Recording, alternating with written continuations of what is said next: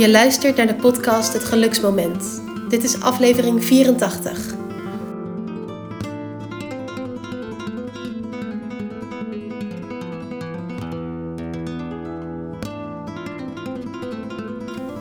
We kregen de vraag van een trouwe luisteraar hoe het toch kan dat dieren ons toch altijd weer zo ontspannen en gelukkig kunnen laten voelen. Op het eerste gezicht leek deze vraag weinig te maken te hebben met het oplossen van chronische klachten, de specialiteit van Lanke, mijn moeder. Maar toch blijkt het weer een onderwerp te zijn dat raakt aan fysieke, mentaal-emotionele en spirituele aspecten van onze gezondheid. Deze aflevering gaat over hoe het komt dat we zo gelukkig en ontspannen van dieren worden en wat hier nou zo gezondmakend aan is.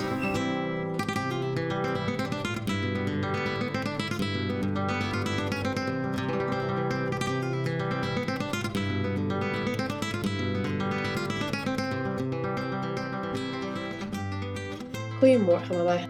Goedemorgen, dochter. En goedemorgen, luisteraar. Wat zijn we blij dat jij er weer bent. Uh, nou, dat je hier luistert naar de Moeder en Dochter eh, podcast. Uh, ik ben natuurgeneeskundige en mijn dochter die werkt al, nou met Nieke, al bijna drie jaar volgens mij in ons natuurgeneeskundig centrum.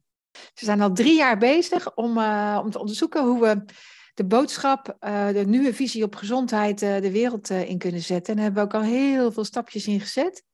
En uh, onder andere deze podcast die je al, uh, ook al volgens mij bijna twee jaar, in ieder geval 80 afleveringen of zo uh, kent. Dus we zijn aardig op dreef. En ehm, nou ja, er is een methode van zelfgenezing die we zo ondertussen genoemd hebben, waar ik al jaren mee gewerkt heb, maar die gewoon zijn precieze vorm heeft gekregen. En uh, nou, mijn, mijn, doelgroep, mijn grootste doelgroep, is mensen met chronische klachten.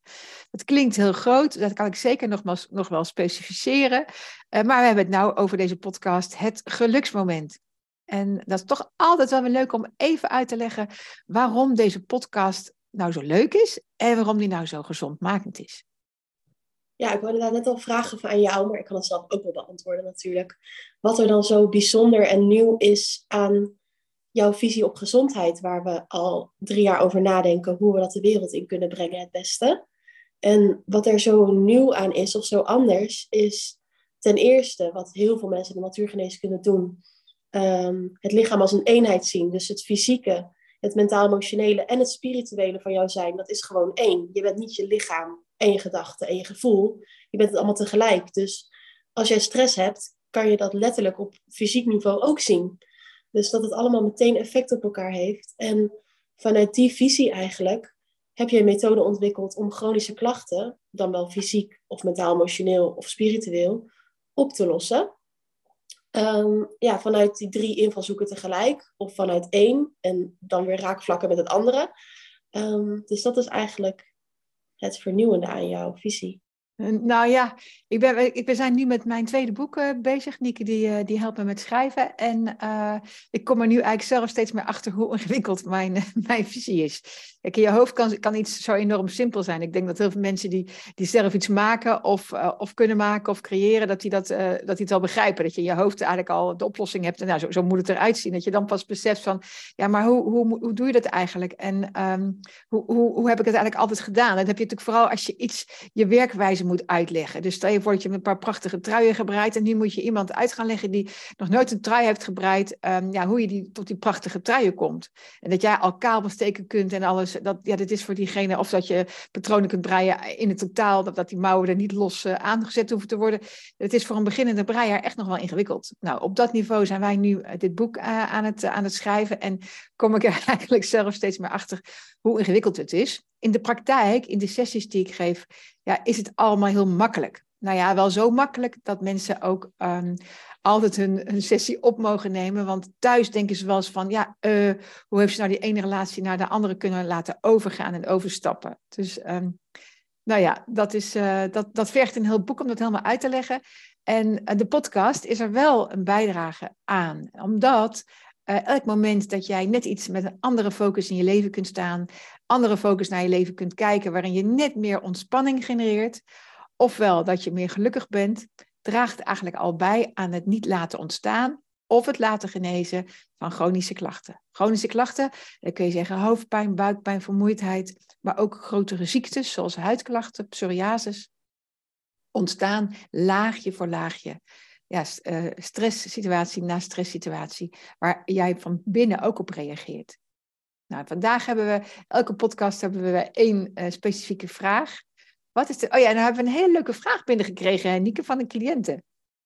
Ik weet dat jij uh, in je consulten met cliënten dan eigenlijk voornamelijk op zoek gaat, of op zoek, misschien doe je dat niet eens bewust, maar naar plekken waar kramp bestaat. En dat is dan vaak waarschijnlijk mentaal-emotioneel, hè, van uh, wanneer iemand zich um, enorm gedrukt voelt om te presteren. Of uh, dus iemand kan binnenkomen met een klacht als een psoriasis. En door een gesprek met diegene kom jij erachter dat diegene bijvoorbeeld het uh, super spannend vindt om zijn mond open te doen in een groep. Of niet het middelpunt durft te zijn.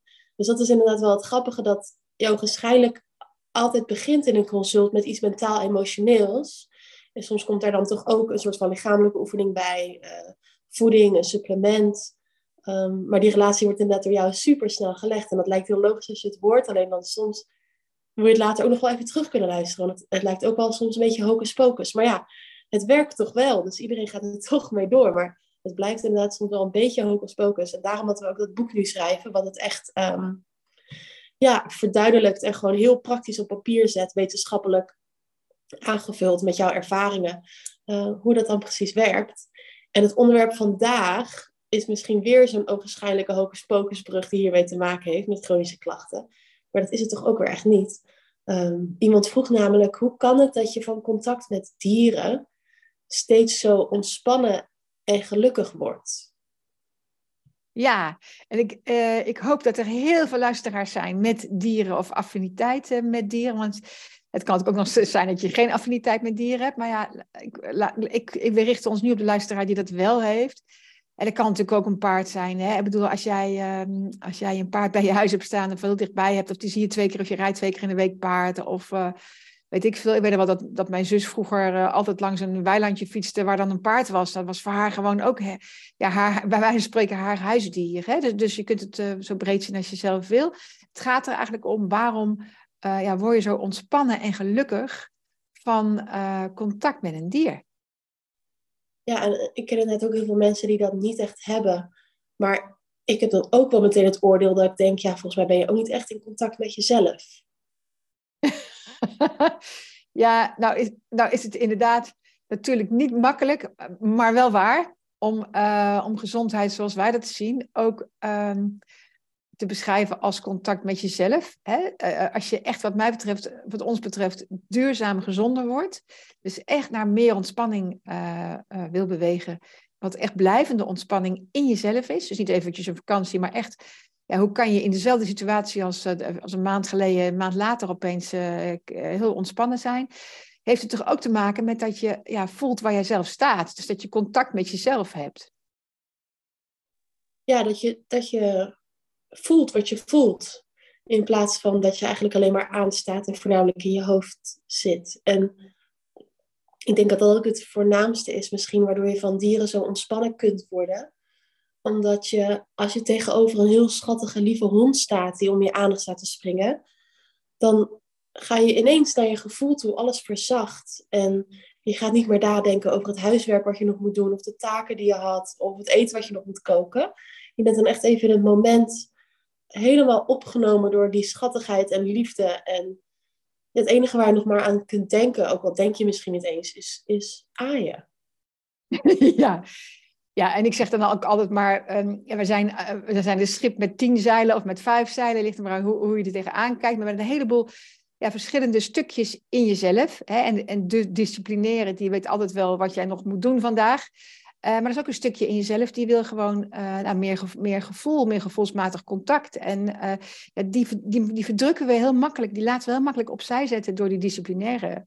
Dus die, diegene in jou die met het gevoel te maken heeft, dat gaat aan op het moment dat je, um, dat je een dier tegenover je, over je ziet. En je kunt dat wat mij betreft ook altijd zien als het kind in jezelf. Hè? Want en dan kun je het op hoge leeftijd door, 60, 80, 90, ik wou zeggen 86, maar uh, komt omdat mijn vader deze leeftijd heeft. Maar eh, 80, 90, kun je die leeftijd, kun je nog dat kind in jezelf, als het goed is, als je echt ja, echt gezond bent en gezonder wilt worden, ja, dan heb je altijd nog contact met, contact met dat ontvankelijke, dat ondeugende, dat speelse in jezelf. En dat wordt aangezet door dieren. Ja, ja en, dat het je nou zo ontspannen en gelukkig maakt.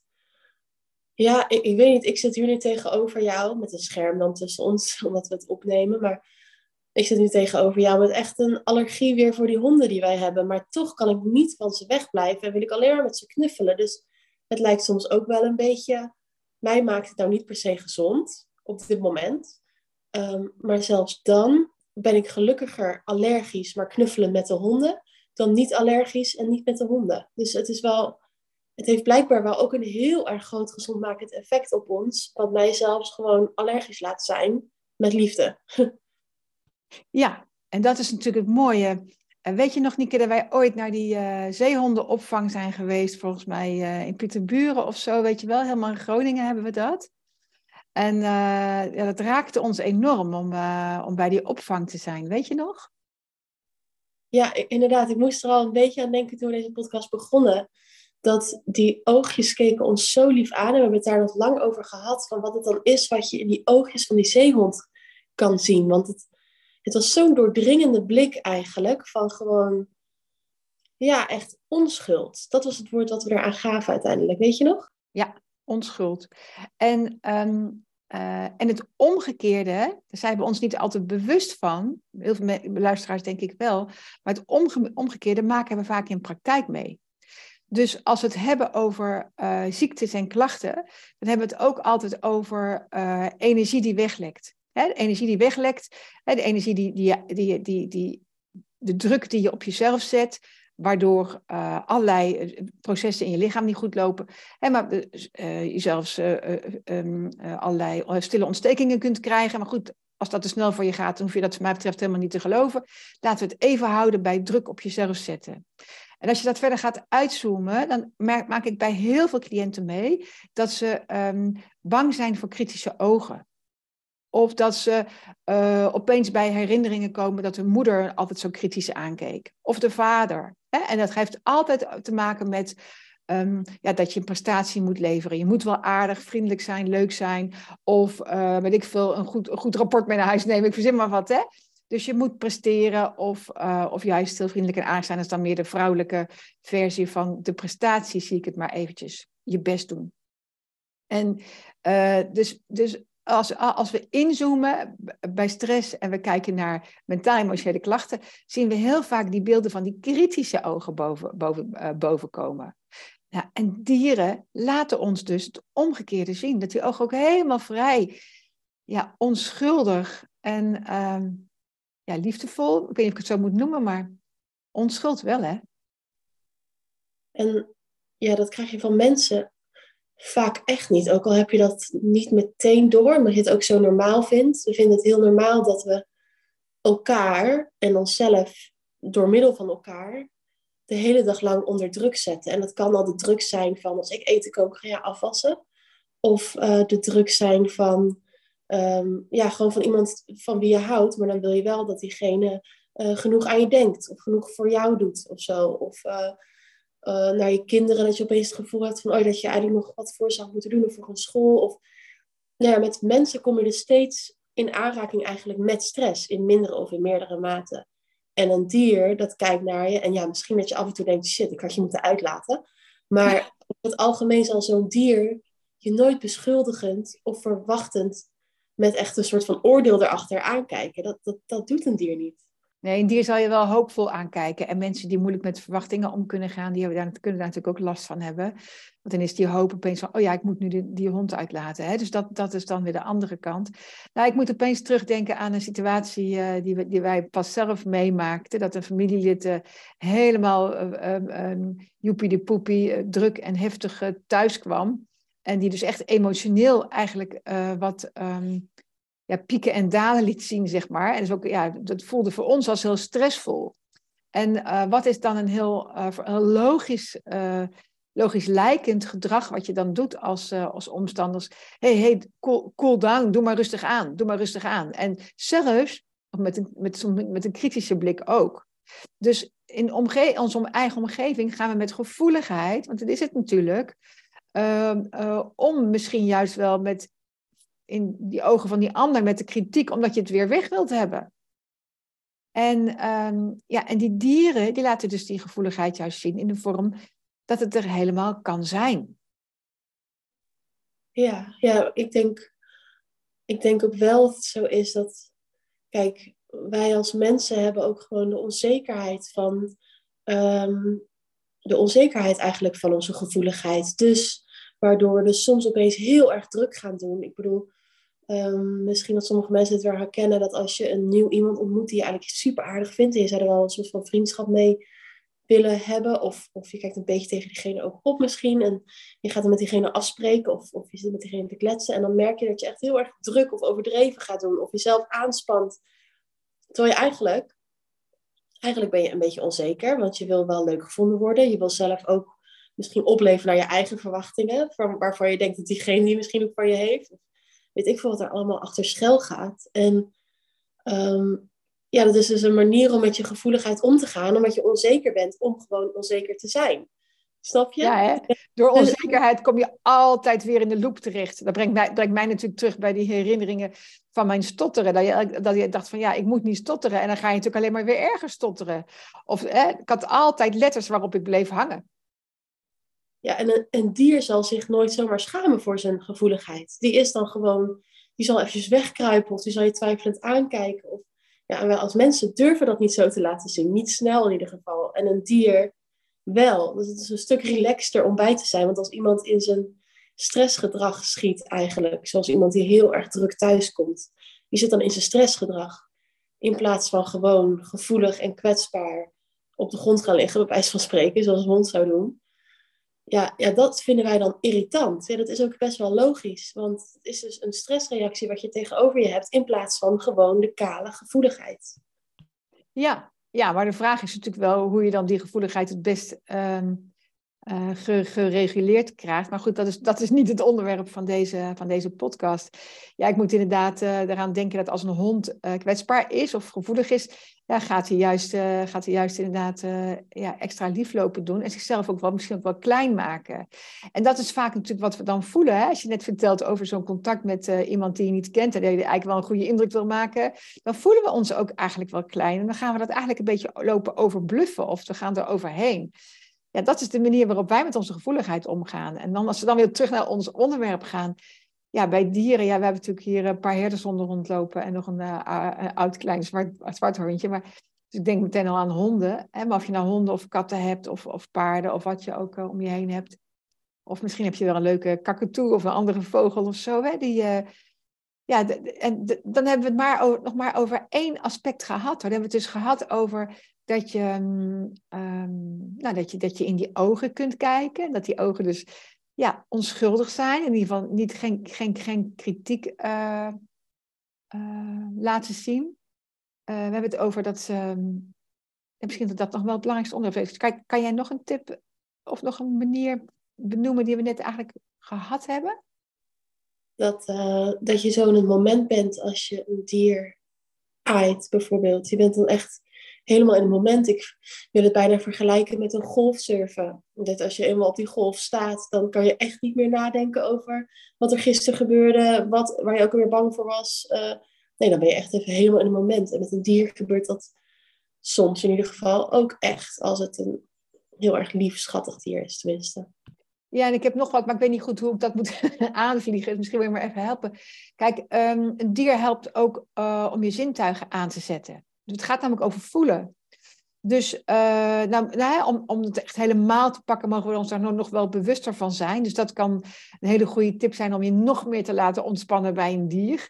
He, dat, is dat is vragen van ja, hoe ruikt een dier en hoe voelen die haren of die veren onder je handen. En, maar eh, in principe gebeurt het dus voor een deel al wel. Dus je, je gevoel um, wordt aangezet. Dus je, want je zintuigen zijn met je gevoel, met je beleving verbonden. Um, en uh, dan maak ik even een hele snelle, hele snelle sprong, maar je zintuigen zijn ook met je darmsysteem verbonden. Hè? Uh, Julia Enders is een arts die daar destijds al een heel mooi boek over geschreven heeft.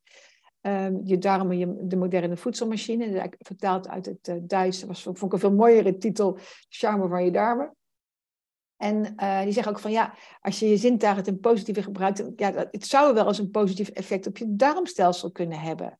Nou, dat, is natuurlijk al, dat is natuurlijk al heel erg interessant. Het is natuurlijk niet wetenschappelijk onderzocht, maar wel een interessant vraagteken van ja, zou dat ook een, positief effect kunnen hebben? Ja, het is natuurlijk niet voor niets zo dat als jij intuïtief ergens heel veel behoefte aan hebt, zit er ook altijd een gezondmakend aspect aan. Want je lichaam laat je dat niet voor niets voelen. Dus zoals bij emotie eten bijvoorbeeld, het gezonde aspect is dan ontspanning, tijd voor jezelf, alles even loslaten, alles mag. Uh, Oftewel, dat heeft in de afgelopen uren of dagen heb je dat niet gemogen. Ja, dat heeft een enorme druk opgebouwd. En dat emotie eten is dan het gevolg, wat dus ook een gezondmakend aspect heeft. Dus als jij intuïtief onwijs blij en ontspannen van dieren wordt, heeft dat ook een gezondmakend effect. Ja, en het heeft, het heeft, nog, uh, het heeft nog een uh, gezondmakend effect. En uh, dan kan ik alleen maar vragen aan de luisteraar of hij dat zelf ook, ook ervaart en ervaren heeft. En dat is dat um, ja, heel veel ziektes of klachten ontstaan ook omdat er gewoon overtollige stress in je systeem is en die moet ergens naartoe. En, en een hond of een dier, dat is eigenlijk, die, die staat zo lekker met zijn poten op die, op, op die aarde, die voert die stress eigenlijk af. Nou, dat kun je merken als je een tijdje hebt zitten aaien, dat je opeens denkt, goh, ik ben wel moe. Of, uh, oh, mijn lichaam is zo, is zo zwaar. Dan ben jij dus eigenlijk ook gezakt in je lichaam. Je hebt meer connectie, meer eh, contact met je eigen lichaam gekregen. Het is natuurlijk niet altijd zo. Hè? Want ik nu opeens denken aan een paard, wat ook precies uh, een stressreactie vertoont om zijn gevoeligheid zoals mensen dat kunnen. Dus die gaat dan enorm springen, bokken. Dus het is natuurlijk niet altijd zo. Het is gewoon zo dat als je ja, de neiging van mensen om huisdieren te nemen, en dat, die huisdieren zijn vaak heel knuffelbaar en daar hebben we het dan over. Uh, maar je hebt natuurlijk ook heel veel uitzonderingen en uh, natuurlijk ook ongedierte. Ja, daar hebben we het natuurlijk ook niet over in deze podcast. Nee, en, eh, en vergis je niet, want uh, uh, jij weet natuurlijk de geschiedenis van de laatste maanden met onze jongste, jongste hond, die is anderhalf. En het is een beer van een beest en een beer van de witte herder. bang voor andere honden en raakt dan in de stress en gaat dan blaffen en gaat dan eerder in de, ja, niet agressie, maar in de powerstand staan dan dat hij zich terugtrekt. En ik kon hem gewoon bijna niet meer houden. Dus en hij is bang voor elke hond. En een klein hondje hoeft maar even te blaffen en hij schiet weg. Maar ja, zolang je dat niet weet, komt hij wel heel power, uh, power over. En ja, gaf hij mij dus heel veel stress. Dus uitlaten met hem, uitlaten van hem gaf mij heel veel stress. Dat is natuurlijk niet waar we het nu over hebben. Nou ben ik heel dankbaar voor, voor een van mijn contacten die me een neusriem aangeraden heeft. En sindsdien loop ik weer vrolijk fluitend rond. En zie je ook aan hem dat er een stuk minder stress is. Want hij loopt ook veel blijer, ook daarna in de tuin te spelen en te rennen met zijn moeder. Dus ja, daar hebben we het over, over die, uh, dat de honden zelf ook al ontspannen zijn. Hè? Dan vergroot het, dan kan het jouw ontspanning ook vergroten. Ja, ja, en ik denk ook, wat ook met honden in ieder geval echt zo is, maar misschien ook al met andere huisdieren, daar heb ik nog niet echt ervaring mee, maar ik denk wat ook heel erg prettig is, en waar, waar we ook naar op zoek zijn als we een huisdier nemen, is contact. En misschien dat we dat met mensen ook vooral heel erg veel onbewust spannend vinden. Het is ook niet vanzelfsprekend. Het is altijd maar afwachten. Wat denkt die ander? Wat vindt die ander? Het is altijd navigeren of zo. En met een huisdier kan je gewoon echt... Je hebt gewoon... Uh, je krijgt gewoon liefde van het beest. Je hoeft er niet over na te denken. Je hoeft niet na te denken dat diegene, die hond misschien achter zijn ogen een bepaalde oordelen over jou heeft. Of, dus je hebt ook echt een heel erg diep contactmoment. Wat je met mensen ja, niet zo snel hebt, maar misschien wel heel erg graag wilt.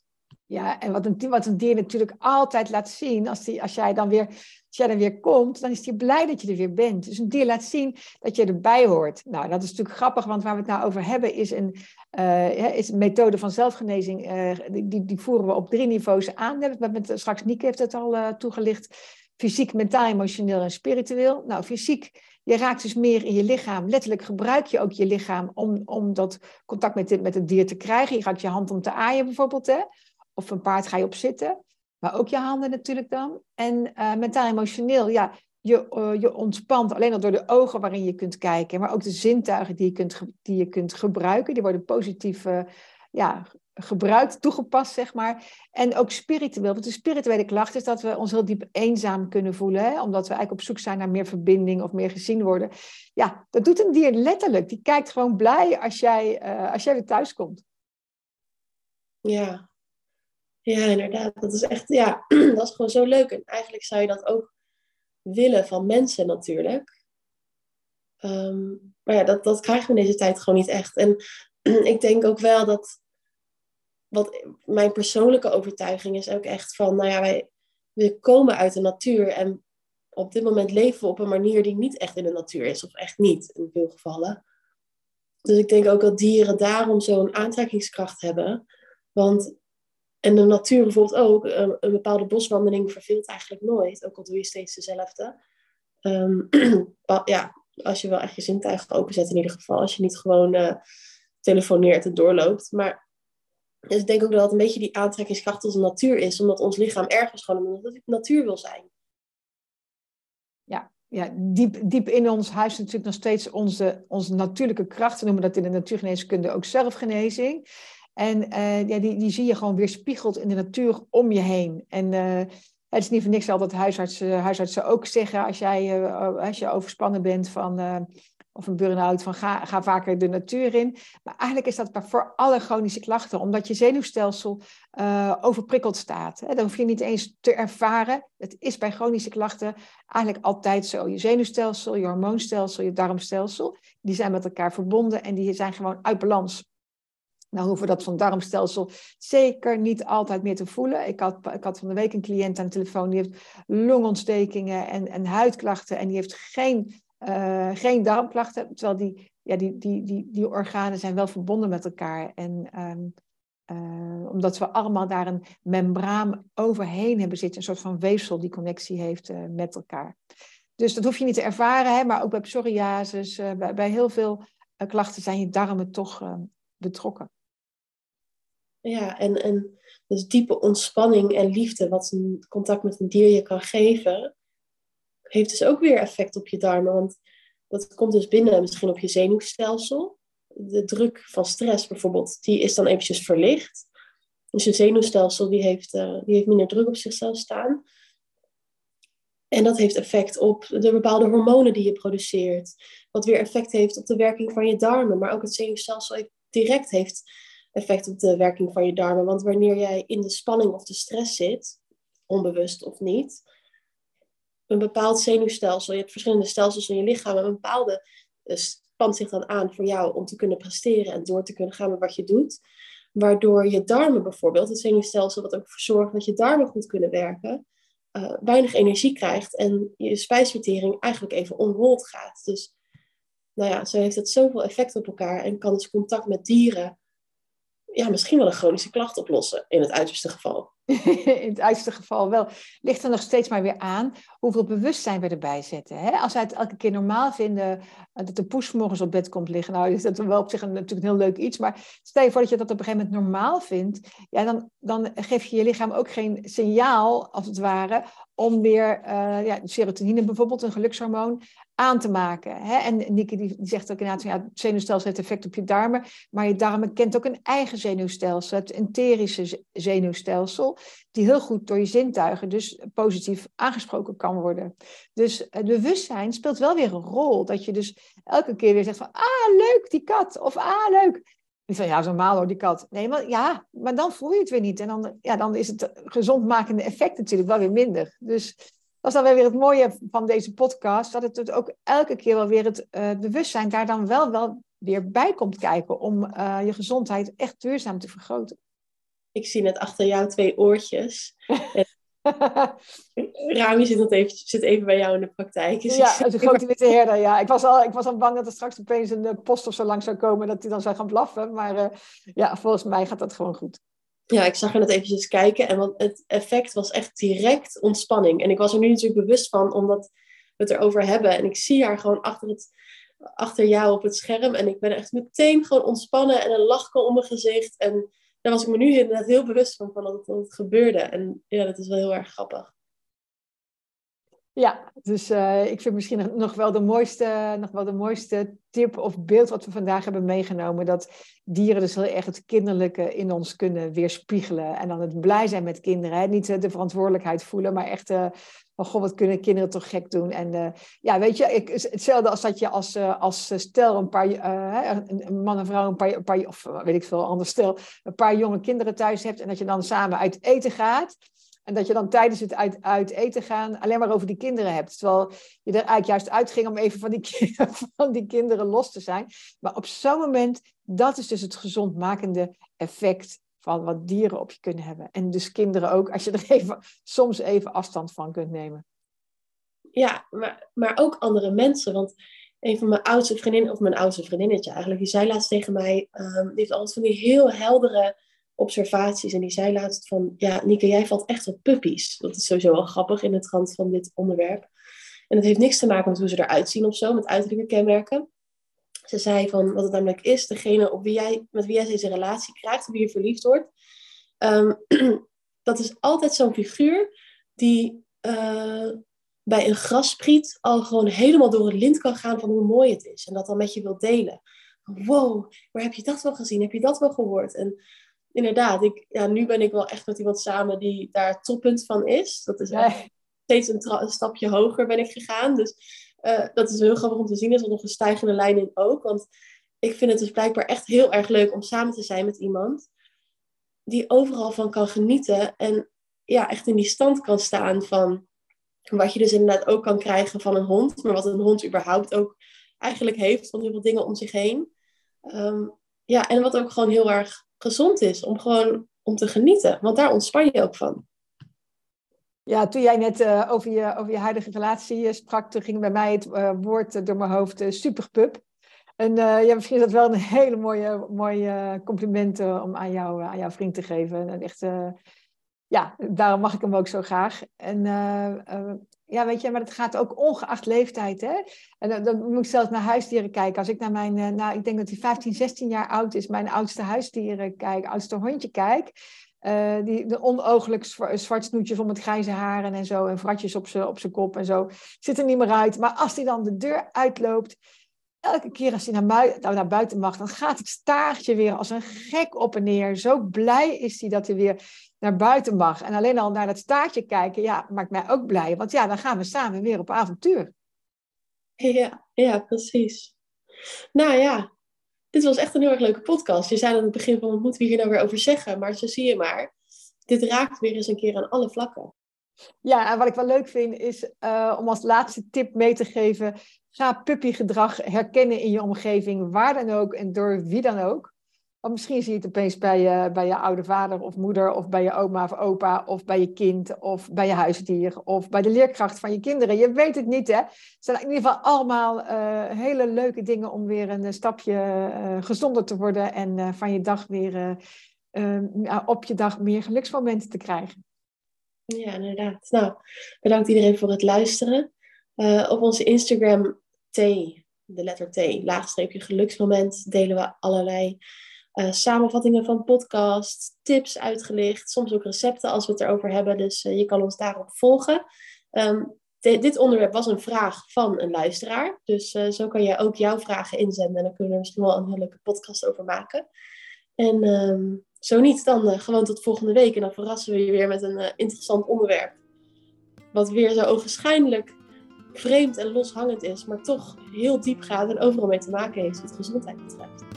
Ja, ja, en natuurlijk, uh, normaal leggen we in elke uitzending ook de relatie met, met voeding. Vandaag is de tijd eigenlijk een beetje op. maar je zou zelfs naar puppyvoeding kunnen kijken, want er komen weer allerlei brandneteltjes en kleine dingetjes en, en boven de grond uit. Of je zou naar kiemetjes kunnen kijken die, die je zelf kunt kweken of die je zo kunt kopen. Wat ook eigenlijk ja, jonge spruitgroenten, wat ook een beetje puppy, puppy eten is. Dus dat is dan de tip over voeding van vandaag. Dan houden we die even heel kort. Uh, dankjewel voor het luisteren. Dankjewel lieve schat voor het opnemen samen van de podcast weer. En heel graag iedereen tot volgende week. Dag, dag. Doei. Doei.